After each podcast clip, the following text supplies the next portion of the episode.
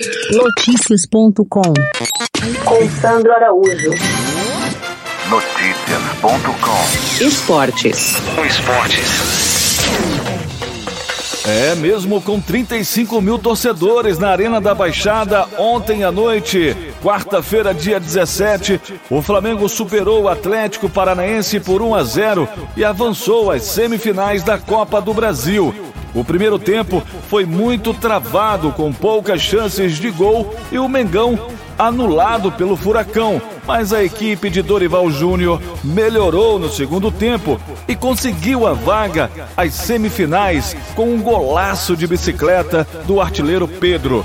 Nas semifinais, o Flamengo enfrentará o vencedor do confronto desta noite entre América e São Paulo. No primeiro jogo, o tricolor paulista superou o América por 1 a 0 no Morumbi, utilizando a formação tática 3-5-2. O técnico Luiz Felipe Scolari repetiu a mesma estratégia do primeiro jogo no Maracanã e preferiu ficar no campo defensivo e buscar oportunidades nos contragolpes. O Atlético sentiu o baque de uma derrota merecida e justamente em casa, onde a equipe não sabia que era perder há 15 jogos.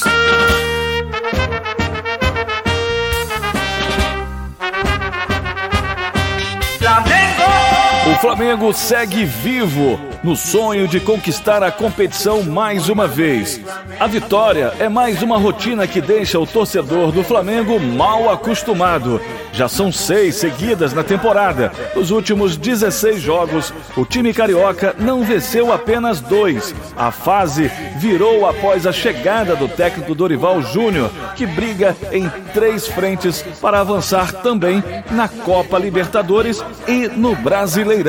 O próximo adversário do Flamengo sai na noite de hoje. O São Paulo vai até Minas Gerais encarar o América Mineiro. São Paulo! E foi recebido com festa da torcida na chegada em Belo Horizonte. O jogo é hoje às 21 horas. O tricolor venceu no primeiro jogo por 1 a 0 e pode até mesmo empatar, que ainda assim garante a viagem para a semifinal. Derrota por um gol de diferença leva o confronto para os pênaltis.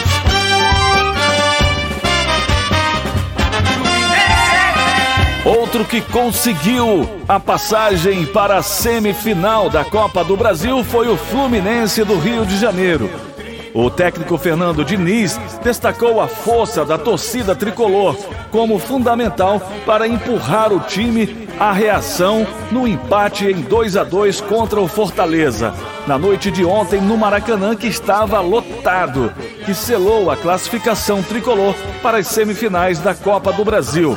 O Fluminense foi para o intervalo perdendo por 2 a 0, resultado que o eliminava, já que havia vencido por 1 a 0 no jogo de ida no Castelão. Mas com o suporte de mais de 60 mil torcedores do Maracanã, o time foi buscar o empate e lhe deu a vaga às semifinais, sem necessidade da disputa nos pênaltis. O próximo adversário nas semifinais vai ser o Corinthians, com jogo de ida já no meio da próxima semana. O sorteio dos mandos de campo e a definição das datas dos jogos será na sexta-feira.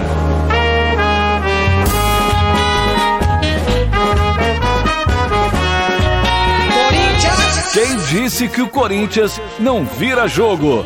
Na noite de ontem, após perder o jogo de ida pelo placar de 2 a 0 para o Atlético Goianiense, na Neoquímica Arena, o triunfo pelo placar de 4 a 1 diante do Dragão teve gols anotados por Gil e Yuri Alberto três vezes. Ele que demorou nove jogos para fazer o seu primeiro gol pelo Corinthians, mas o atacante encerrou o jejum em grande estilo na noite de ontem e classificando o timão para a próxima fase da Copa do Brasil. A equipe de Vitor Pereira conseguiu uma virada épica que ameniza consideravelmente o ambiente de pressão criado após a eliminação na Libertadores e derrota no derby. Na noite de hoje, o Timão não deu espaço para o Dragão e atropelou o rival com direito a olé da torcida. O adversário do Corinthians na próxima partida na Copa do Brasil será contra o Fluminense, time que eliminou Fortaleza na noite de ontem, quarta-feira. Essa é a oitava vez que o Timão chega entre os quatro melhores do torneio. Presente na Copa do Brasil desde a terceira fase, o Corinthians já embolsou cerca de 16,8 milhões de reais em prêmios, tendo acumulado avanços contra a Portuguesa do Rio de Janeiro, Santos e agora o Atlético Goianiense. Na próxima quarta-feira já tem confronto na Copa do Brasil pela semifinal. Vamos esperar. Então, um grande abraço para você e até lá. Mas antes, deixa eu falar para você que neste final de semana já tem rodada do Brasileirão. O Atlético Mineiro encara o Goiás. O Fluminense vai receber o Coritiba. Já no domingo tem Juventude e Botafogo às 11 horas da manhã. Tem também às quatro da tarde Palmeiras e Flamengo. Às 18 horas, Bragantino recebe o Ceará e o Santos joga contra o São Paulo, que joga esta noite pela Copa do Brasil, buscando uma vaga na semifinal. O Corinthians já encara às 18 horas o Fortaleza e o Atlético Goianiense recebe o Cuiabá. Atlético Paranaense vai pegar o América Mineiro. Notícias.com Esportes. Esportes.